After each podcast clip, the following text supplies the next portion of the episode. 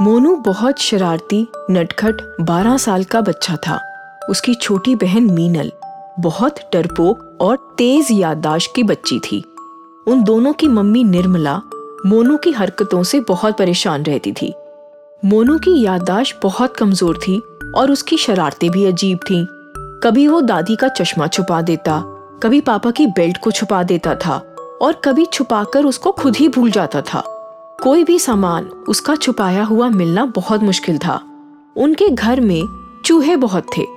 तो निर्मला अक्सर चूहेदानी लगाती थी और चूहा फंसने पर उसे बाहर छोड़ आती थी।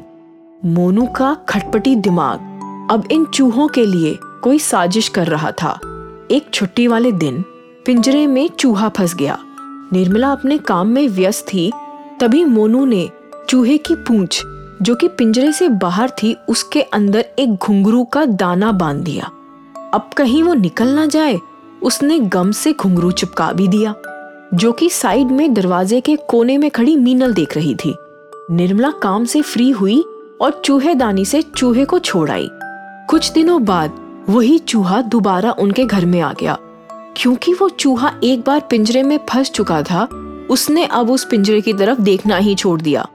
रात को चूहा घर में सैर करने को निकला तो उसके घुंघरू की आवाज़ पूरे घर में आ रही थी। सब चौंक पड़े कि ये घुंघरुओं में कौन घूम रहा है। लेकिन सबसे ज़्यादा मीनल को डर लग रहा था।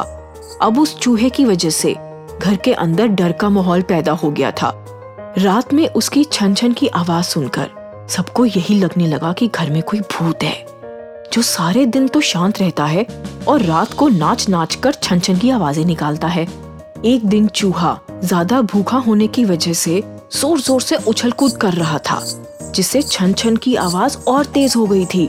डर के मारे मीनल और उसकी दादी दोनों बेहोश हो गए। निर्मला तो बहुत घबरा गई।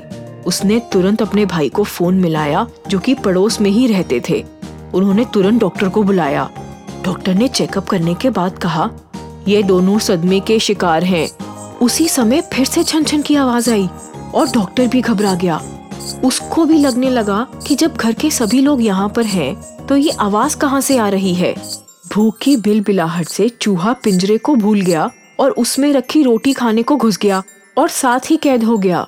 जैसे ही पिंजरा बंद होने की आवाज़ आई तो निर्मला का भाई उस और गया तो देखा एक घुंघरू बंधे पूछ वाला चूहा पिंजरे में बंद है। उसे समझते देर नहीं लगी कि ये आवाज़ भूत की नहीं चूहे की वजह से आ रही है।